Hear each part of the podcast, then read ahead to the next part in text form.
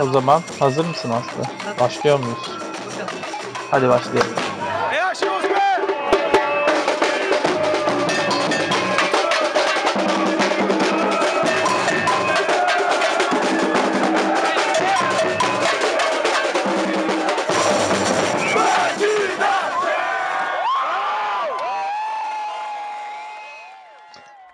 Onların Kopası isimli Copa Amerika programımıza hoş geldiniz. Aslı nasılsın? İyiyim. Sen nasılsın? Aslında şöyle onların kopasına hoş geldiniz. Böyle başlayalım diye söyleyecektim sana aynı anda ama artık izleyenlere bundan sonra yaparız öyle şeyler değil mi? İlk önce bir e, tekrar- YouTuber acemiliğimize verdik diyelim. hem öyle diyelim hem de şey diyelim yani bence en güzeli şu çok uzun zamandır bir şey yapmak istiyorduk beraber yapalım video teknoloji mi o filan derken işte arkadaşlar sonunda e, Dünya Kupası'ndan beri olan arkadaşlığımızı bir Brezilya'ya daha taşıyacağız Volkan'la diye umut ediyoruz ve o yüzden de ne yapıyoruz Volkan? Onların Kopası isimli bir projeye giriştik ve Copa Amerika Brezilya'da başlamadan önce 2019'un 14 Haziran'ında eee, yavaş yavaş sizleri de ısındıralım istiyoruz. YouTube programlarımızı takip edeceğiz. Eee, gelişmeleri önümüzdeki kalan 5 ay boyunca. E dedik ki YouTube işte teknoloji gelişti, bir sürü program çıktı. Biz neden YouTube'dan yapmıyoruz? Aslı ne kadar Amerika Birleşik Devletleri'nde, ben de ne kadar Almanya'da olsam da bir şekilde saat farkını da engelini de aşarak eee, artık Kupalarınla. bu Gece- programlara başlıyoruz. Evet çok seviniyoruz. Ve tabii ki de e, aslında zamanlaması da biraz doğru oldu. Çünkü tamam bekliyoruz Copa Amerika'yı bekliyoruz diyorduk ama o kadar çok da her şey değişiyor ki hem CONMEBOL'ün dünyasında hem e, FIFA'da ne olacak ne bitecek. Mesela e, dün zaten hani sonunda e, çekiliş yapıldı. Biz de dedik ki çekilişin ertesinde hemen e, bunu kaydedelim. Ama ikincisi de Dünya Kupası her 4 senede bir yapılıyor. Copa Amerika mesela öyle zırt pırt yapılan bir şey haline geldi. Ayağa düştü filan biraz. Copa Amerika kaç senede bir yapılıyor diye bir şey söylemek mümkün değil yani. Canları ne zaman isterse o zaman yapıyorlar demek gerekiyor Copa Amerika'yı anlatırken. Diyor yani bir ülke diyor ki CONMEBOL'e abi yapalım bu sene de bir daha yapalım diyor. Hadi yapın diyorlar filan. Çünkü ne de olsa eee, çok büyük yine paraların kazanıldığı bir spor spor karşılaşması. Güney Amerika'da yapılıyor olması insanları böyle tekrar bir dünya kupasına ev sahipliği yapan Brezilya'daki stadları kullanmaya da itecek. Çünkü biliyorsun çoğunu kullanmıyorlar. Ah, Dur dur dur dur. Bu arada o muhtemelen merhaba diyeceğimiz bir insanla tanıştık. sık sık onu göreceğiz değil mi? Onu sık sık göreceksin. Beni gel buraya. Aslı'nın çok tatlı bir köpeği var. Labra- Labra- Golden Retriever mı diyoruz kendisine? Vinicius gel buraya. Vinicius. Vinicius. Brezilyalı, Arjantinli. Güney Amerika'nın bağrından kopmuş bir Golden Retriever. Retriever görmediyseniz uzun zamandır böyle şirin bir surat.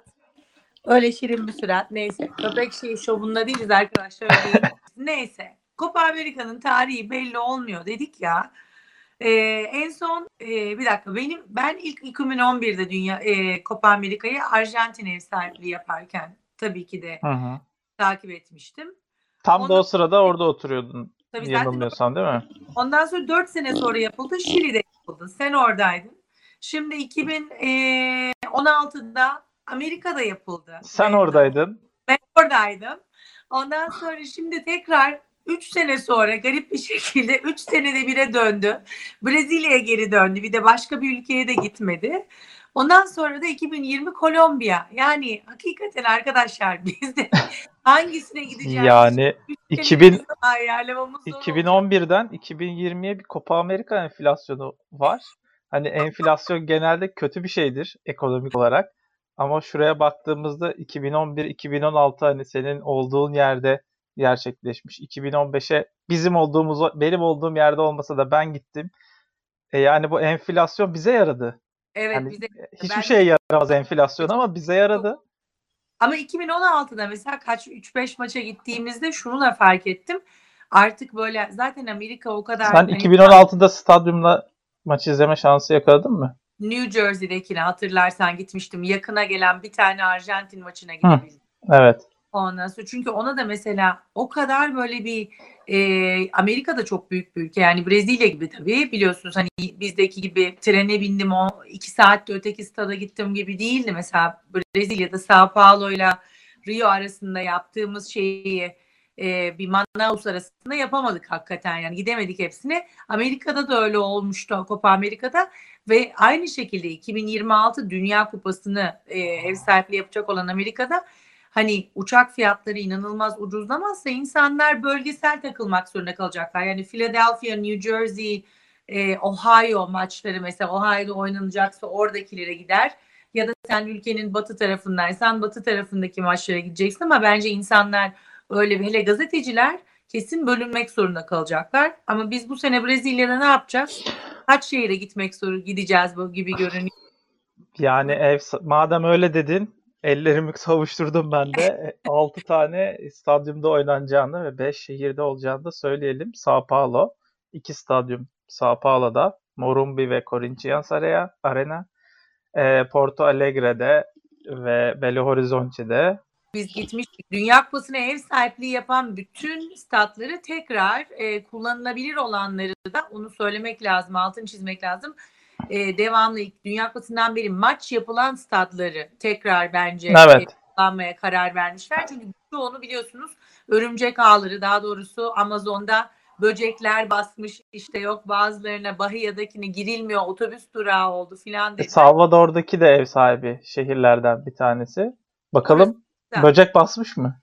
Hayır sadece Bahia'daki güzel Bahia'daki yine bir nebze orayı böcek basmamıştı. Orayı otobüs terminali olarak kullandılar. Öyle. Diye ardından çünkü hiçbir şekilde Bahia'nın o kadar büyük bir stadyumu dolduracak e, futbol takımı, takımı yok. Bir tane var. Böyle bir tane takımı var ama Bahia'nın hani bütün seyirci, izleyici yani takipçi sayısı diyelim hani taraftar 25 bin kişi geçmiyormuş. Böyle. Ben hemen bakayım önümde benim açık. Salvador e, Itaipava Arena Fontenova'da bu stadyum.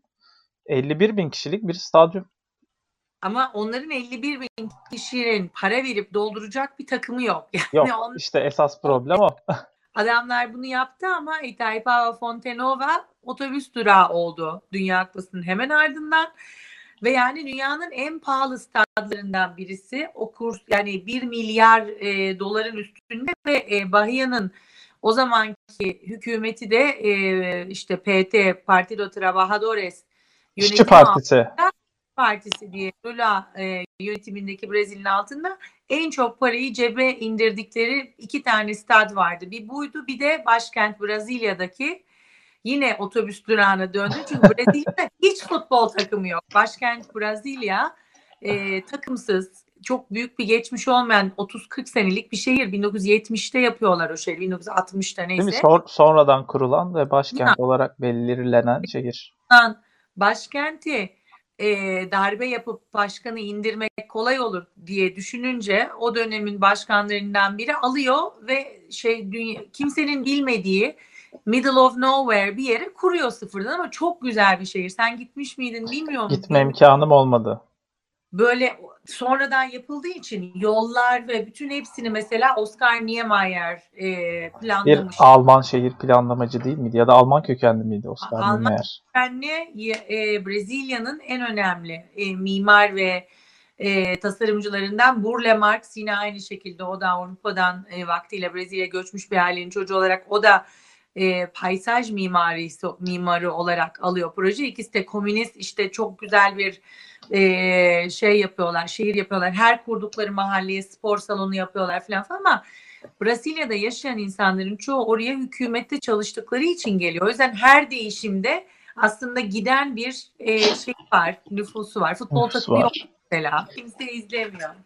Evet. Ama biz gideceğiz inşallah. Oraya da gideceğiz. Bunun tabii ki de hani e, kısmetse olsun diyelim yani. Bahia'da bir maç seyredelim otobüs. Yani uzun soluk, soluklu hedef orada bir maç izlemek Brezilya'da. Tabii bir değil gitmişken Brezilya'da e, bu yayınları da belki e, oradan e, her gün sizlere maç günlerinin sonrasında öncesinde YouTube'dan değerlendirme programlarıyla Copa Amerika heyecanını aktarmaya çalışmaya niyetimiz var. Öyle diyelim. Amerika'nın bu sefer ama şöyle bir özgürlüğümüz olacak Volkan bence. Bu da çok pozitif bir şey. Kendimiz için yapacağımız için bu programı e, bir kanal kaygısı olmadan eğer şimdiden kendi kendimize karar verip ben Brezilya tarihte gideceğim dersen biletleri şimdiden alalım. Kenara koyalım. Bence Brezilya'yı da aradan hani şey Bahia biletlerimizi alalım. Aa, kafamıza göre de gidelim. Çünkü geçen sefer hep son dakika kararlar vermek zorundaydık hatırlıyorsun. Evet, evet, evet. Bir şey vardı. Ben çalışıyordum bir kere yani üstelik ciddi ciddi her gün yayın yapıyordum. Ben de tecrübesizdim açıkçası. Bir uçağa atlayıp 70 gün Brezilya'da ne yapacağımı bilmiyordum açıkçası. Kafada vardı hayallerde bir şeyler ama e, hayaller e, büyük olsa da gerçekler hiç öyle değildi yani fantastik e, maceralar bir kısmında senle yaşadık. Zaten Brezilya'da başlamıştı tanışıklığımız.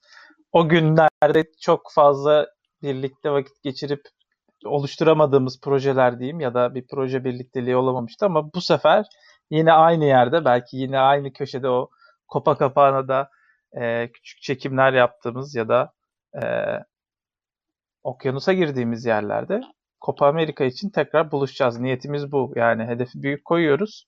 Hedefi Bakalım ne kadar küçük olacak ya da gerçekleşecek mi? Niyetimiz var ama daha önce gittik, gideriz özgüveniyle girişiyoruz bu çılgınlığa. Şimdi o kadar konuştuk 10 dakikalık girişin ardından. Arada da politikadan da bahsettik. Ee, yani Güney Amerika dediğimizde politikadan bahsetmeden olmuyor. Darbeler, yolsuzluklar, petrol şirketleri, hükümetlerin kirli ilişkileri vesaire hepsi iç içe geçecek bu Copa America programımız. ismi de onların kopası. Onu da nereden geldiğini, e, o ismin nasıl türediğini konuşacağız. Ama ilk önce Copa America 2019 Brezilya'da kurallar çekildi dedik. Biz de onun artesine e, hemen programı yapmaya karar vermiştik. O kurallara gelelim. Kurallar çekildi dün Brezilya'da. Ve birazcık e, Pike var dedirtti yani böyle değil mi? Arjantin. Valla evet yani burada değişik bir statü var. Onu da hemen en başta söyleyelim. Ee, 12 takım var. O 12 takımdan üçlü grup oluşturacak. O yüzden 4 farklı torba var. Ee, o yüzden o 4 farklı torbada da üçer takım oluyor. Brezilya, Arjantin, Uruguay birinci torbadalardı ve A, B, C olarak dizildiler. Daha sonra e, Venezuela, Kolombiya, Şili hangisi e, hangi gruba gidecek diye bekledik. A grubunda Venezuela ile Brezilya eşleşti. E, zaten hani siyasetin en ateşli, politikanın en ateşli geçtiği ülke şu anda. Güney Amerika'da. Ona takımı değerlendirmeye başlayacağımız zaman gideceğiz. Sonra Kolombiya ve Şili e, dağıldılar. A grubunu tamamlayayım hızlıca. Peru ile Bolivya geldi A grubuna. B grubuna Paraguay ile Katar geldi. C grubuna da Japonya ile Ekvador geldi. Ve gruplar böyle neden, belirlendi. Neden Katar sorusu, neden Japonya sorusunu hemen cevapla o zaman. Hemen cevaplayalım. Copa Amerika 1993 yılından beri 12 takımla oynanmaya karar verildi. O zamandan beridir de CONMEBOL'e üye olmayan iki tane e, başka kıta takımı davet ediliyor. 12'ye tamamlayıp 3 grup halinde oynayabilmek için daha öncesinde onar takımdan oynanıyordu bu turnuva ve bir format değişikliğine gidildiği için özetle böyle diyebiliriz. Ee, Katar'ın davet edilmesinin gerekçesi açık. Ee, Belli. 2000, 2022'de e, mi? Ne zaman Dünya Kupası? 2024'te değil mi? Yok Hayır. karıştırdım. 2022'de. E, 2022'de Dünya Kupası Katar'da. Katar'da futbolu birazcık e, sevdirmek lazım. Katar'da belki de e, Brezilya hükümetine de olabilir, CONMEBOL'e de olabilir birazcık. Bir bağış yapmış olabilirler. bir bağışla. ya biz de birazcık şey yapalım, e, oynayalım, top tepsin bizim çocuklar da tecrübe kazansınlar. Katar futbol takımının tamamı şeyhin çocukları Messi'ye dokunmak için geliyorlarmış. Olabilir. Yani Katar o yüzden Kralım. yani ve ve daha önce Kuveyt, Kuveyt emiriydi galiba değil mi? Dünya Kupası'nda sahaya inip takımını maçtan çekecekti neredeyse. Hangi Dünya Kupası? Ee, 78 ya da 82 olması lazım. Böyle bir e, hararetli maç var yani. Orta Doğu'da prenslikler tarafından yönetilen takımlar biz ne kadar burada şakasını yapsak da bu tür emri vaki durumlara açıklar. 1982. Katar'ı izleyeceğiz yani bu sefer Copa Amerika'da ilk defa da bir Asya Federasyonu takımı katılıyor bildiğim kadarıyla. Daha önce bir ha pardon tabii ki Japonya vardı. Ee, daha önce Katar da Asya Federasyonu'na bağlı. Japonya 99 yılında katılıyor. Daha önce. Japonya için ilk değil.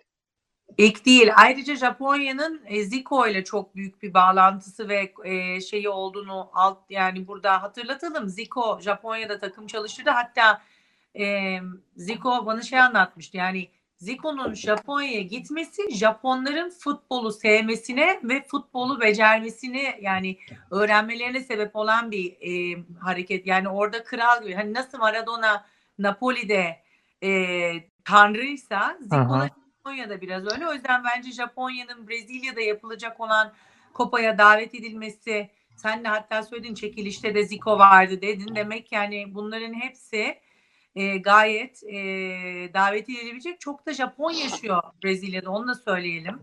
Sao Paulo'nun nüfusunun çok büyük bir kısmı Japonlardan oluşuyor. E, eğer Japonya maçları Sao Paulo şehrinde yapılmazsa çok şaşırırım. Çünkü orada içerisi Japon dolu oluyor. Baksana nerede yapılacak Japonya. Fikstür belli oldu aslında kura çekimleri sırasında. Çünkü A4, C4 diye hep seçtiler. Ha. Ama hiç tabii ki e, ayarlanmış bir durum e, yok. Fakat tesadüf işte Sao Paulo'da açılış maçı Şili ile Japonya'nın. O maç ee, çok güzel olur ve içerisi de Brezilyalı Japonlarla dolu olur. Ben kesinlikle. Yani benim Sao Paulo'da kaldığım evindeki arkadaşlarımın adı Matsunaka ve Shirawa, Shirakawa'ydı yani. Japonya ile kökleri iç içe geçmiş bir ülke. Bir sürü e, Japon kökenli olacaktır muhtemelen. Doldururlar. Japon, Japon mahallesi var Liberdace. Eğer fırsatımız olursa oraya gidip oradan bir yayın yapıp mutlaka sizlere gösteririz. Yakın oraya... orada Japon müzesi var. Evet. Aynen. Yemek çok güzel zaten. Ben Bak, Japon Güzel Çok fikir. bu arada. Ben de gidip orada maç seyretmek isterim bir gün aslında var ya. Bir gün de Japonya'daki e, pardon Brezilya'daki Japonya kültürünü tanıtırız diyorsun yani. Bunları not edelim. Ayrıca bence ben birkaç kere onların kıtası zamanında oradan program yaptım. Onları bulursak da o kısa videoları göndeririz tekrar. Çünkü içinde çekim yaptık Liberdace mahallesinin. Hatta ben e, yine bir ya bir Morumbi'de ya işte e, şeyde gittiğimiz zaman Sao Paulo'da gittiğimiz zaman oraya gidip yemek yemişimdir kesin. Çünkü zaten beni bilen biliyorsun yani ilginç bir yemek olduğu zaman hayır demiyorum. ben yiyorum onu deniyorum. İlginç tatlar önemli hayatta. Evet. Japon yemeklerini de çok sevdiğim için orada yediğimi hatırlıyorum gibi. Neyse buluruz. Bulamazsak bir daha gideriz söylediğin gibi. O yüzden demek açılış maçını Sao Paulo'da yapıyoruz. Bu da güzel. Güzel bir açılış şeyi oldu. Zaten açılış e, maçı e, şeyde yani Japonya'nın açılış maçı demek istedim ben orada 17. Ama yine de 14 Haziran'daki açılış maçı da Estadio Morumbi'de e, Sao Paulo'da Brezilya Bolivya arasında.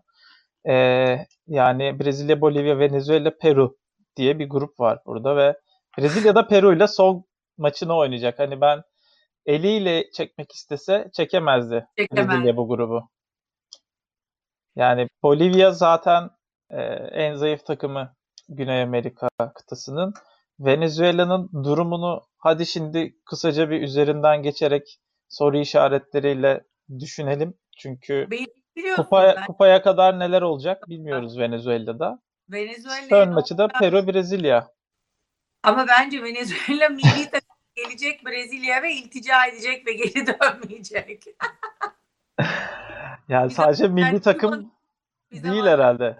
Olimpiyatlarda bir sürü atleti bırakması gibi Venezuela açlıktan ölmüş geliyorlar Brezilya'ya. Bu arada durum hakikaten çok kötü Venezuela'da. Yani ben her zaman öyle sansasyonel haber e, yapmaktan haz etmem. Gidip gözlerimle Venezuela'da ne olduğunu da dün görmedim ama e, Mayıs ayında Venezuela'daki bu seçimler yapılırken e, oraya gittiğimiz zaman ve e, bir, birinci direkt olarak elden gelen e, video görüntüler ve arkadaşlarımızın anlattı.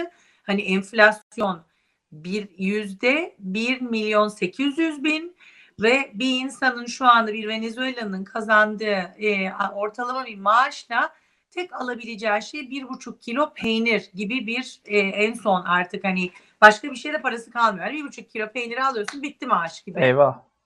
Ve ilk defa da bu kadar çok e, şeye durumuna geldiler. Yani halkın memnun olmadığını biliyoruz Maduro'nun yönetiminden ve bu yokluk e, çekmekle e, çekmekten bayağı zor durumda olduklarını biliyoruz. Tamam bir taraftan bir muhalefet var. Onların da bastırıldığını biliyoruz hapiste çoğu. Ve yeni bir liderle interim yani geçici dedikleri geçici devlet başkanı seçilmesi ve son 20 gündür iki tane başkanlı bir Venezuela var ve bakalım önümüzdeki 24 saat içinde ne olacak? Çünkü siz bu programı izlerken çok da sıkmayayım sizi. Güvenlik Konseyi toplantısı bitmiş olacak. Eğer e, Amerikan Devletleri Örgütü ve Birleşmiş Milletler beraberce karar verirse e, bir e, Venezuela'nın Maduro'yu görevden aldırma şeklinde bir operasyonun içinde bulunması da söz konusu biliyorsun. O zaman zaten milli takım mı olur?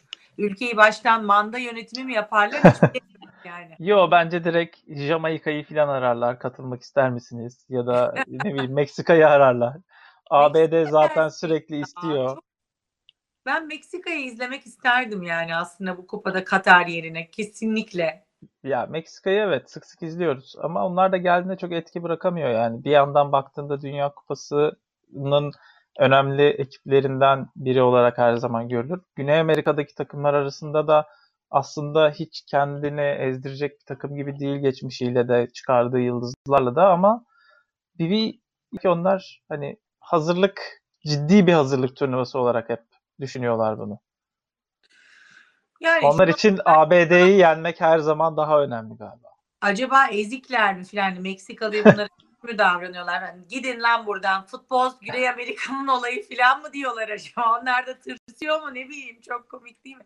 Çünkü Dünya Kupası'nda Meksika bence Brezilya ve Arjantin'den çok daha iyiydi bu geçtiğimiz Dünya Kupası'nda. Hem takım olarak hem oynadıkları futbol olarak kat kat iyilerdi yani. Ya evet ama şanslıylardı gruptan çıkarken de şimdi. Yani İsveç'e yenilmelerine rağmen diyebileceğimiz bir durum. Az o, takımla çıkmışlardı diyebiliriz. Anlatsana onu hiç. Orada bir hikayen var mı? Meksika ee, yani ben o maçı Güney Kore Almanya maçı ve İsveç Meksika maçı aynı anda e, evet. yayınlanırken Moskova'daki taraftar alanında izledim. Mek yani şöyle bir herhalde uygulama yapmışlar. Tabii ki büyük ekranlar var. Bir de arkada e, küçük ekranlar da var. İki zamanda aynı zamanda iki maç olunca bölüştürüyorlar. Grup birincisi Meksika'ydı. E, ikinci de İsveç'ti. O yüzden e, şey yaptılar. E, birincinin maçı diye onu büyük ekranda verdiler. Ben tek ekranda arkada gösterilen Almanya Güney Kore maçını izledim. Ve yani, hatta Almanya Alman şeyi de hatırlıyorum ben böyle hani e, bir ara ben Meksikalılarla maçı seyrediyordum. Meksikalılar kendi maçlarını bıraktılar. YouTube'dan Almanya Güney Kore maçını izlemeye başladılar. Ve kendi takımlarını tamamen geri bıraktı. Oğlum abi ondan sonra biliyorsun o Almanya e, Meksika formaları falan vardı hatırlıyor musun? Güney Kore pardon. Güney Kore Meksika formasına dönüyordu filan böyle komedi memler yürümüştü böyle sosyal medyada patlama olmuştu. Onları şey maç oynanırken yani bekliyorsun Almanya ne yapacak Güney Kore'yi yenecek mi? E tabi aynı anda aynı yerde olunca birbirinin sevinme seslerini ya da maç seslerini duyabiliyorsun. Bir yandan arkadan gol sesleri geliyor. Acaba Meksika mı İsveç mi? Bir oraya koş, bir geri gel, golü kaçırma Almanya Güney Kore maçında ne oluyor diye bak. O sırada tabii Güney Kore iki tane golü attı ve hani maç öncesi böyle bayağı e, konsantre olmuş Almanlar ve ümitli olan Almanlar bayağı üzülerek şeyden mekandan ayrıldı. Yani ben fotoğrafını çektiğim, maç öncesi çektiğim adam maç sonunda da aynısını çekmeye çalıştım adamı. Bu sefer eliyle kapattı yani. E, o şekilde bir hüsran yaşadı Almanya orada. Güney Korelilerle Meksikalılar birbirini ben bir iki Güney Koreli ile e, bir video çekiyordum sohbet ederken Meksikalılarla karşılaştık. İşte Güney Kore en büyük filan diye Meksikalılar böyle karşılıklı e, tezahürat yapmışlardı. Bak, bir tane göstereceğim şu çok güzel. Şunu çünkü hatırlıyorum. Sabah uyandığımda elimde bu bayrak vardı. Daha sonra elimde bu bayrak var diyor. Tabii o İspanyolca yazıyor orada. Meksikalılardan. Evet, yani işte şey sabah uyandığımdaki bayram. Bir de o Sünger Bob galiba değil mi? Ha? çizgi film Sünger Bob mu galiba? Bir pickle var orada. Küçük, o küçük böyle yani Sünger Bob'un içindeki karakterlerden bir tanesi var. ya, Tamam. Plankton. Plankton. En sevdiğim karakter. Tam karakter yani. Neyse Plankton'a kadar vardı onların kopası. Sünger Bob'tan sekiyoruz B grubuna. Çünkü Sünger Bob dedik. B grubuna geçmemiz lazım. O yüzden Arjantin, Kolombiya, Paraguay, Katar. Senin grubun. Benim grubum. E, ben bu grupta da baktığım zaman tabii ki de bir e, Katar'ı zaten burada şeyden saymıyoruz da şimdi böyle ukalalık etmeyeyim sonra Katar gelir bunlara şimdi e, gö- beklemedikleri yerden böyle idare yerler zannetmiyorum ama oradaki hani Paraguay mesela biz yıllarca Paraguay'a gittik geldik. İnanılmaz güzel genç takımları 18 altı 21 yaş altı takımları futbol yani çok iyi oyuncuları olan bir e, ülke aslında Paraguay ama çoğu çift pasaportlu olduğu için biliyorsunuz sonra hani ya e, Arjantin'e geçiyorlar bazıları çat ben aslında Brezilyalıydım diyor filan. E, bakalım Paraguay'ın takımına e, orada ne gibi bir yıldız ilginç bizim ilgimiz çekecek futbolcu olur bilemiyorum ama Arjantin ve Kolombiya maçta tabii buradaki seyredilecek takım. Hala Messi'nin gelip gelemeyeceğini bilmiyoruz. Bir de tırnak içinde şimdi e, yeni e, haber geldi. E, Menotti 80 yaşındaki Cesar Menotti Arjantin milli takımların başına getirilmiş. Yani, bu biraz bana şey dedi hani nerede yanlış yapıyorsunuz hala göremiyor musunuz Arjantinliler diye onu saklamak istiyorum. Yani hani Arjantin Futbol Federasyonu kınıyorum açıkçası kendilerini. Ellerinde Messi varken e, dünyanın en iyi ya da Messi'yi en iyi yönetebilecek teknik direktörü bulamadılar bir türlü ve o Messi'ye ve o takıma ve o jenerasyona bir dünya kupası kazandıramadılar. Bence utanmaları lazım hayatları boyunca. Yani dünyanın en iyi oyuncularının bulunabildiği belki de tek nadide bir dönem olacak Arjantin futbolunda ve kupasız bitirecekler. Ve bir de ne bi- nasıl aklıma ne geldi biliyor musun? Çok iyi bir takım dediğin zaman mesela 2002 Dünya Kupası'na giden Türk milli takımını düşün. Dünya Kupası'ndaki Türkiye'deki oyuncuların kalitesinde bir Arjantin takımı vardı. Kesinlikle. Ve biz yani düşünebiliyor musun? Belki çok çok daha iyi, çok çok daha iyi bir takım oyuncularından bahsediyoruz. Ama onların benim anladığım ya da gözlemlediğim bir tarafı var.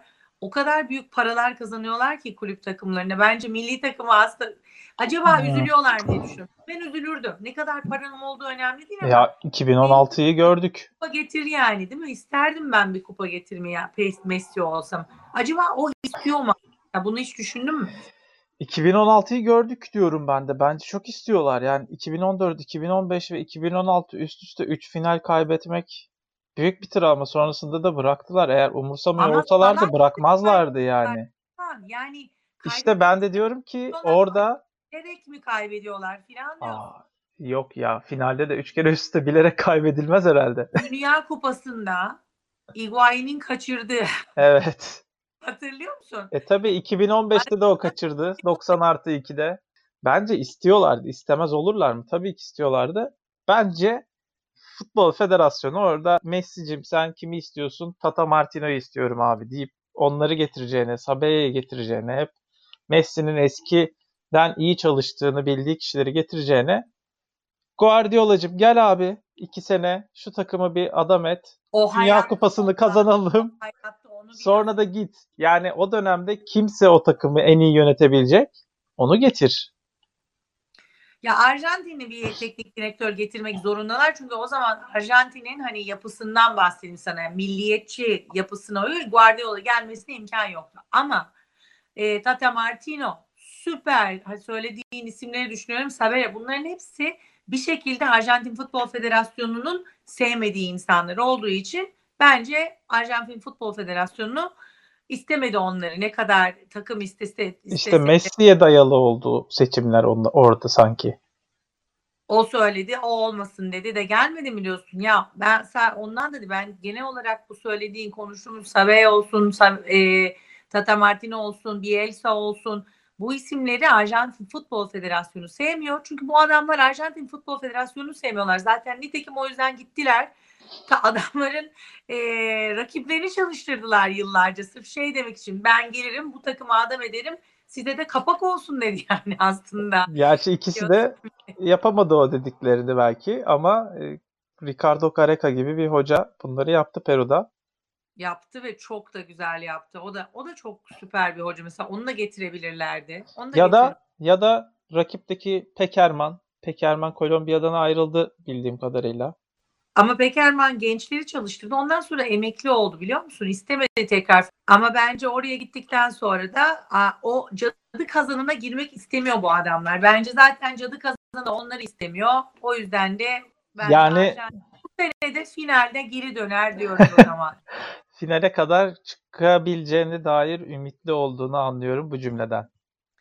E çünkü bak ya ben hep şöyle düşünüyorum bu turnuvaları. Yani en çok izlenen maç ne olur? Hani Arjantin Brezilya finali biliyorsun herkes çok istedi Dünya Kupası'nda olmadı olmadı. Yani o maçın çok izleneceğini biliyoruz değil mi? Bu evet. takım kurasına bak. Her şeyi ona göre düşünmüşler sanki de. Hani Uruguay Şili birbirlerini orada çok senin hani şimdi geleceğiz o konuya da geleceğiz. Sana bırakıyorum orayı. Hani Arjantin ve Brezilya'nın olduğu gruplar o kadar bariz e, kolay ki onlar oradan çıkacaklar. Ondan sonra bakalım ne olacak. Sen C grubunda ne olacağını düşünüyorsun mesela? Ben C grubunda Japonya'nın e, Şili'ye sürpriz yapabileceğini ve hani belki de ikinci olarak rahat bir şekilde çıkabileceğini düşünüyorum. Yani Uruguay, Şili, Japonya, Ekvador grubu şu turnuvadaki birbirine en yakın güçteki takımların Hı-hı. bulunduğu grup. Uruguay zaten belki de son artık jenerasyonun son turnuvası gençlerle artık birleştiriyorlar takımı yavaş yavaş ki orada Ordinarius Profesör FIFA'nın sadece e, belli insanlara verdiği onur e, ödülünün ya da nişanına sahip olan Oscar Tabares takımın başında yıllardır. 2011'den önce 2002'de mi çok abartmayayım ama hani 2000'lerin ortasında galiba takım başına geçiyor. Bu Uruguay milli takımın hali ne olacak sorusuna cevap aramak için o zamandan beri de işte Suarez, Cavani, e, Forlan, Recoba, e, Carlos Sanchez, Ramirez, Rodriguez hepsini, Godin, Muslera hepsini e, altyapıdan, e, genç takımlardan bir arada oynata oynata Pereira'lar olsun. Hepsini bir arada oynatıp son izlediğimiz işte son şampiyona elenen e, Dünya Kupası'nın son şampiyonuna elenen takımı yaratıyor Tabares. O yüzden bence bu turnuvada yine bir güç şeyleri var. Diyorsun değil mi? Onu Çünkü öğretmen, o da bir Şenol. Güneş misali, o da öğretmen. Evet. Yani Uruguay bence bu grupta en güçlü. Şili düşüşte. Ee, hoca değişiklikleri iki sene üst üste Copa Amerika'yı almış olan bir takım olsa da Şili'ye yaramadı. Ee, San Paulo sonrası Pizzi biraz cepten yedi o takımın bir de tabii şansı vardı. Arjantin'in ayakları titredi belki de ABD'deki finalde. Yine penaltılar, yine son dakikalar, yine gelmeyen kupa. Ee, biraz şanslıydı Şili 2016'daki kupada. Juan Antonio Pizzi de zaten çok da iyi bir teknik direktör olmadığını Dünya Kupası'nda gördük. Suudi Arabistan'ın başındaydı. Ee, beceriksiz işler yaptı ve evine döndü. Japonya'dan Niye şöyle ümitliyim? Belçika maçını hatırlar mısın Dünya Kupası'ndaki? Hatırlıyorum. Yani en on... hatırlıyorum çünkü ben çok sürpriz olmuştu benim için. Ben o kadar iyi bir takım olduğunu hiç bilmiyordum çünkü o kadar seyretmiyorum ya Avrupa futbolu. evet. Maçını seyrederken Japonya'yı seyrettim. İşte Belçika belki de hani 2015'in Şili'si gibiydi Copa Amerika'da evet. düşündüğümüzde. Onlar da böyle o 17'lerden 18'lerden gelen bir jenerasyonla artık Dünya Kupası'nda üçüncülüğü elde etmeyi başardılar. Yani Japonya'nın böyle bir bir de sen Zico'yla işte bağlaştırdığın ilişkilerinden Brezilya, Japonya kuvvetli ilişkileri sahip dedin futbol konusunda ama Japonya bir de Alman disiplinini de çok iyi benimsemiş bir futbol ülkesi. Zira ben de hani o konuda başka hikayeler de var Almanya Japonya arasında. 60'larda bir Alman hoca gidiyor. O Japon futbolunun babası diye ben okudum. Şimdi Zico ile ikisini karşı karşıya getirip kavga ettirtmeyelim. Ama belki Vallahi Zico... Zico duymasın bunu bak. Sonra konuşmaz seninle. Ben öğrettim onları diyor her yerde. O yüzden... Profesyonel futbol döneminde sanırım Zico e. Japonya'da değil mi 90'larda? Çünkü Japonya'da futbol 92'de profesyonel lige dönüyor. Bir de insanlar onu seviyorlar. O yüzden futbol izlemeye başlıyorlar. Yani bir takım kültürü doğuyor, futbola ilgi büyüyor. Hani evet. Amerika'ya getirilip burada Amerika Birleşik Devletleri'nde futbolun sevilmesi gibi bir şey olmuş biraz. Evet. Orada. Zaten hani bildiğimiz o Japonya'ya esas futbolu sevdiren ne Zico ne Alman teknik direktör Tsubasa. Orada teknik direktörü Tsubasa'nın e, çizgi filmdeki Brezilyalı Roberto. Yani futbolu nedenler var. demek ki. Demek ki onlar futbolu Brezilya'dan öğrenmişler. Zico'ya bakmışlar. Bu tür olay yani. Buymuş meğerse. Ee, meğerse. Almanya ile de işte futbol kültürü belki de e, açısından sıkı bir nasıl diyelim kültür etkileşimi içindeler. Çünkü Bundesliga'da oynayan birçok Japon oyuncu milli takımda da yer buluyor. O ilişki de Japonya'yı bence bu grupta güçlü kılıyor. Grupları böyle değerlendirdik. Şimdi toparlayalım. Yavaştan zaten biz süremizi çenemiz düşük olduğu için planladığımızın Bizim dışında yaptık. Valla toparlayalım 45'e toparlayalım. Bugünkü programda işte Copa Amerika'da kurallar çekildi. Biz de hemen ardından hareket edelim dedik. Harekete geçtik ve Copa Amerika'daki e, kuralları konuştuk. Ve birazcık tarih, birazcık güncel politika. Hep böyle olacak. Hani herhalde bir sonraki programa atalım bu konuyu. Çünkü Brezilya 2014, 2016 ve 2019 3 sene üst üste. Hadi bir de 2013'te benden olsun Konfederasyonlar Kupası ki. Konfederasyon. Her şeyin e, ateşini yakan e, olaylar o zaman gerçekleşmişti Haziran 2013'te. Brezilya'nın politik durumunu ve yani Venezuela ile de birleştirerek bir sonraki programda konuşalım. İyi olacak çünkü evet tehlikeler var bilmem onları o zamana bırakırız. Çok da iyi olur. Ayrıca bize de mesela şey de yapabilirler ki soruları olanlar da sorularını göndersinler değil mi? Yorum yazsınlar. Evet. Ee, Şimdi ettikten sonra oradan soruları okuyabiliriz. Onlar Aha. da işte yani biz dinleyenler, izleyenler de oradan ulaşabilirler mi? Nasıl ulaşsınlar başka bir? Evet, şimdi onları duyurma kısmısı gelsin o zaman. Evet. Copa America TR diye bir Twitter hesabımız var. Twitter kullanımı konusu çok e, basitleştiği için artık Twitter'dan daha çok aktif olacağımızı en başta söyleyelim. Ed Jopa Amerika nokta ya da Jopa America TR diye bir hesap. E, Copa Amerika Türkiye gayri resmi hesabı diyelim Aslı ile beraber. Onların kopası ismini verdiğimiz bu programları ve artık onların kopası projesi içinde yapacağımız paylaşımları oradan sizlere duyuracağız. Ee, Instagram'ı da var onun. Instagram'ı da takip edebilirsiniz. Oradan da kısa videolar halinde programın içinden bu görüntülerden paylaşımlar olacak. Aslı'nın yakın zamanda göndereceği Copa Amerika fotoğrafları, Copa Amerika videolarının kesitleri olabilir orada. Aynısını ben de yapabilirim. Bir şekilde paylaşabilmek açısından. Buyur Aslı. Forma. Forma.